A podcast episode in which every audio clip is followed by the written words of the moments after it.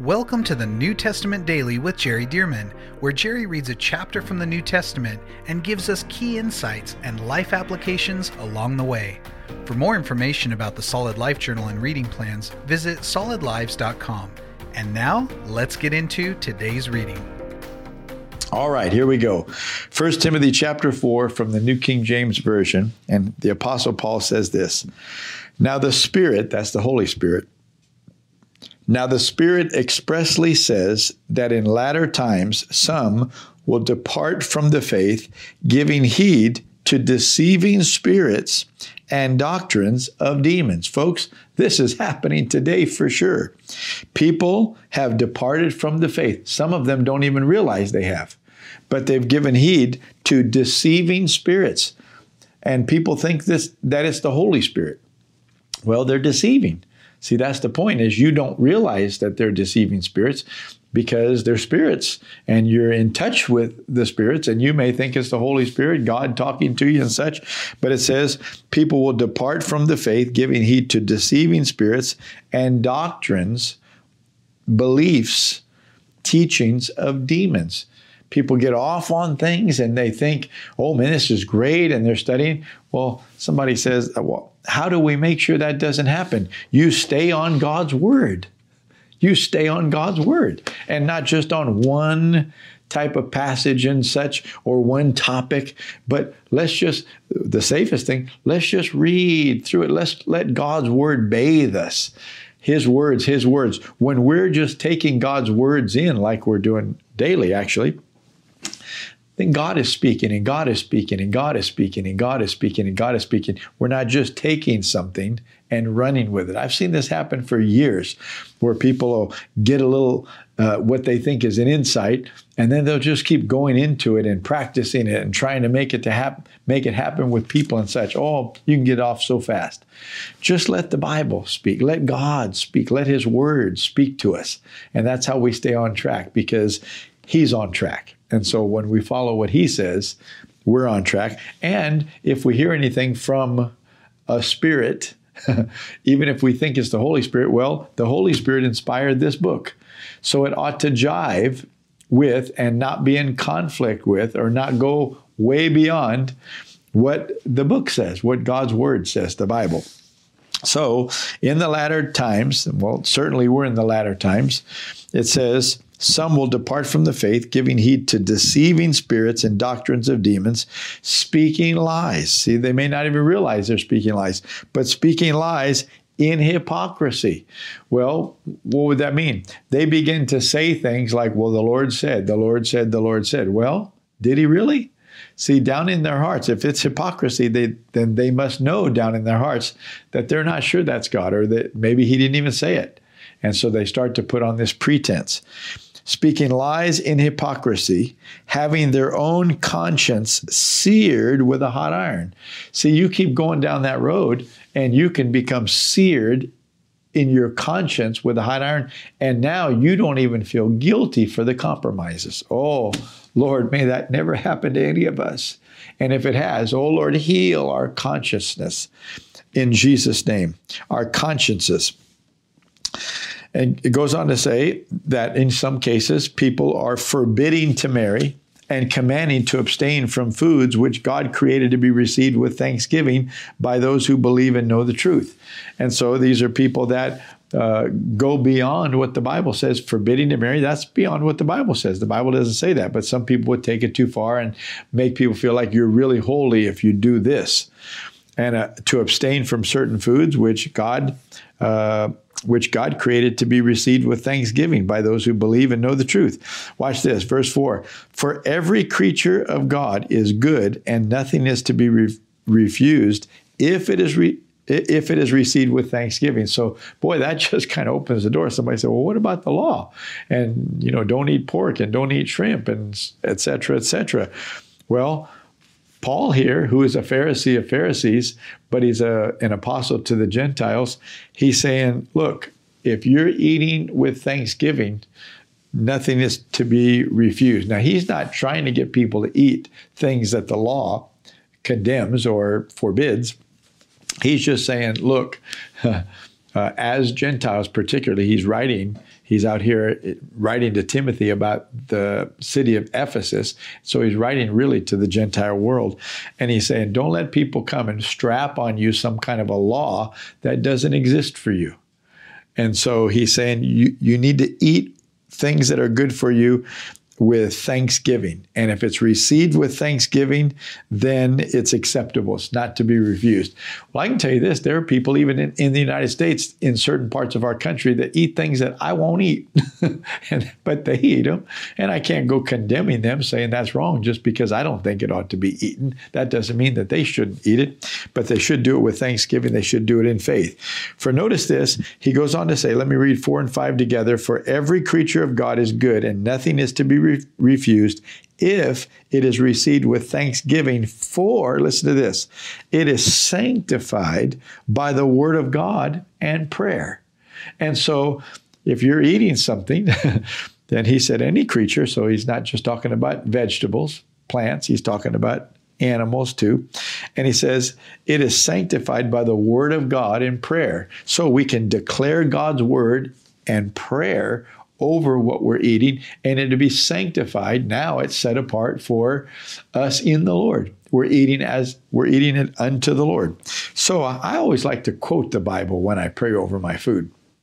Like I like uh, in Exodus, uh, Exodus 25, I believe it is, and uh, maybe 26, and the 25th verse right in there where the Bible says, uh, So you shall uh, so he shall bless your bread and water, and I will take sickness away from the midst of you. So I like to pray, Lord, I thank you that your word says you bless our bread and water and take sickness away from the midst of us. And sometimes I quote this one right here Thank you, Lord, that our food is sanctified by the word of God in prayer, because this is scripture. This is the word of God, and I'm praying it. See? And so I'll just declare these things. And so we ought to pray not just a little half hearted, formality of a prayer, but we should pray in faith over our food, and then it'll be sanctified according to God's word. Verse 6 If you instruct the brethren in these things, you will be a good minister of Jesus Christ, nourished in the words of faith. Notice not only food nourishes us, but God's word nourishes us spiritually, nourished in the words of faith and of the good doctrine which you have carefully followed. But reject profane and old wives' fables and and exercise yourself toward godliness. So notice he's even telling Timothy, you're vulnerable to these deceptions, to these fables and such. He said, no, you need to you need to keep yourself focused on the truth of God's word and reject these things. Sometimes we want people to be happy and we want uh, them to make them uh, feel encouraged when they come and they're telling us something and we're oh, yeah, yeah. But we have to be careful because sometimes they're off. Sometimes they've gotten off and they're given giving place to deceiving spirits and doctrines of demons. And we need to be careful that we're not giving them the impression that what they're believing is good and wholesome. Verse 8 For bodily exercise profits a little, but godliness is profitable for all things. Get that. Uh, yes, it's good to exercise and work out and such, but he says bodily exercise profits a little, so it does have profit, but godliness profits for all things. Oh, if you have to weigh between being in phys- good physical shape or being in good spiritual shape, oh, he said spiritual shape.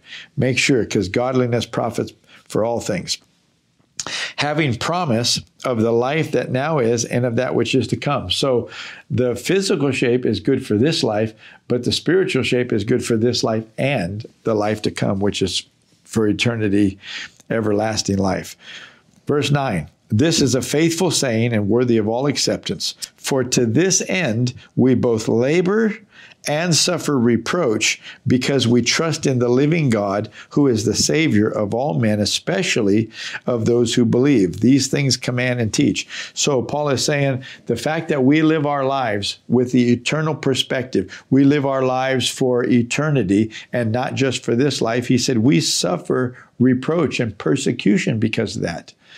He said, but it's worth it. And he said, these things command, command that people live like this and command and teach people to live like this. Verse 12 Let no one despise your youth. So here, Timothy must be still a young man at this point. Let no one despise your youth, but be an example to the believers in word. So he's telling Timothy, look, don't just demand respect. No, earn the respect. Be an example to the believers in word, how you speak, in conduct, how you behave, in love, in spirit, in faith, in purity. So he's telling Timothy, here's how you don't let anybody despise your youth. You live the life as if you're a mature believer.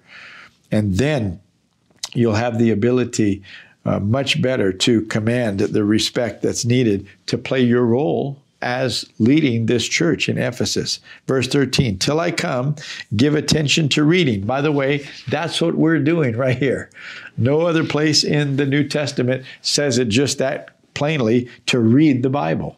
It says, uh, till I come, and by the way, uh, we could take this from the Lord Jesus till he comes. Till I come, give attention to reading. Aren't you glad you're with me today in this? And we're doing exactly what it said to do. Till I come, give attention to reading, to exhortation. This is the encouragement, bringing words of encouragement and instruction to one another. To exhortation, to doctrine, that's teaching. Uh, verse 14, do not neglect the gift that is in you, Timothy, which was given to you by prophecy with the laying on of the hands of the eldership. Meditate on these things. Give yourself entirely to them, that your progress may be evident to all. And so notice this, he's referring back to something that he mentioned in the first chapter. He said, according to the prophecies previously made concerning you, that by them you'll wage the good warfare. Now he says, do not neglect the gift that is in you. So he's telling Timothy, Timothy, you have something inside of you to help you with your role and your assignment in the church.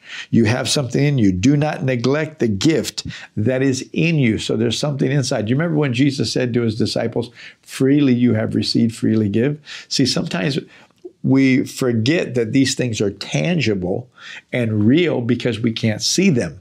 But nonetheless, they exist. And so when the elders and Paul laid their hands on Timothy to install him in this position of ministry, something was deposited down inside of him, a gift from God, an ability to fulfill this assignment and to do this ministry. And Paul saying, don't neglect that. It's down in there. Don't neglect the gift that is in you, which was given to you by prophecy. So we spoke prophecy, and those words came into your ears and down into your heart, and are were depositing this grace, this ability to do this. So, which was given to you by prophecy with a laying on of the hands. Here's another way that they were deposited. The gift was deposited in through the laying on of hands of the eldership. Meditate on these things. What things? Meditate on the prophecies. Meditate on what God did, how He installed you into this position. position. He believes you can fulfill this assignment. Meditate on these things. Give yourself entirely to them, not to the circumstances that are adverse right now, not to what discourages you, but give yourself entirely to these things that your progress may be evident to all. If you'll focus on what God has done, what God has said to you, then you will be making progress and your progress will be evident to all. Okay?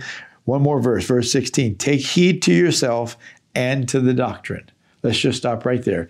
Take heed to yourself and to the doctrine, the teaching. Well, many of us have taken heed to the ministry and to the doctrine, but we haven't taken heed to ourselves. And we need to pay attention to ourselves. We need to make sure that we're uh, doing what we need to do to, to be in it for the long haul. Sometimes we'll run ourselves ragged or we'll put ourselves in a position of compromise. We'll leave the door open to the devil. We need to take heed to ourselves. What's going on in our own lives, our own hearts, our own minds? What's happening in our own uh, marriages or our own families, our own finances, etc. Take heed to yourself, Timothy. Don't just teach everybody else, but also take heed to the doctrine, the teaching.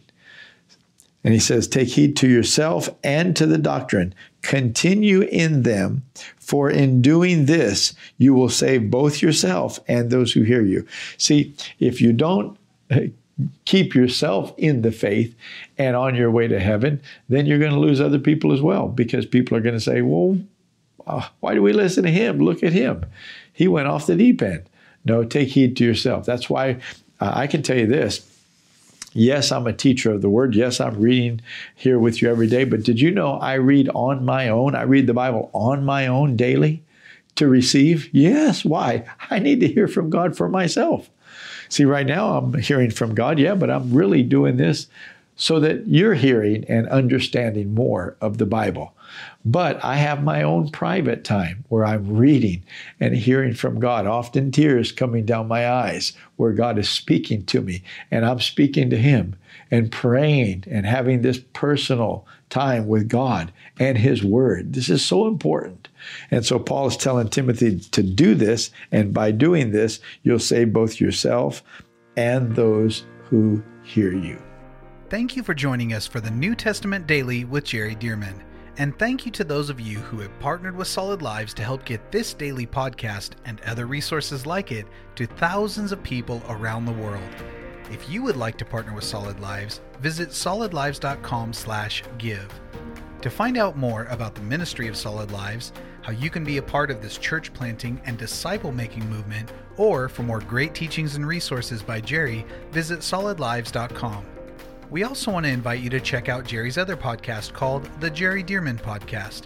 Here, Jerry shares with us at least weekly from God's Word, challenging us and equipping us to fulfill the amazing plan that God has for our lives.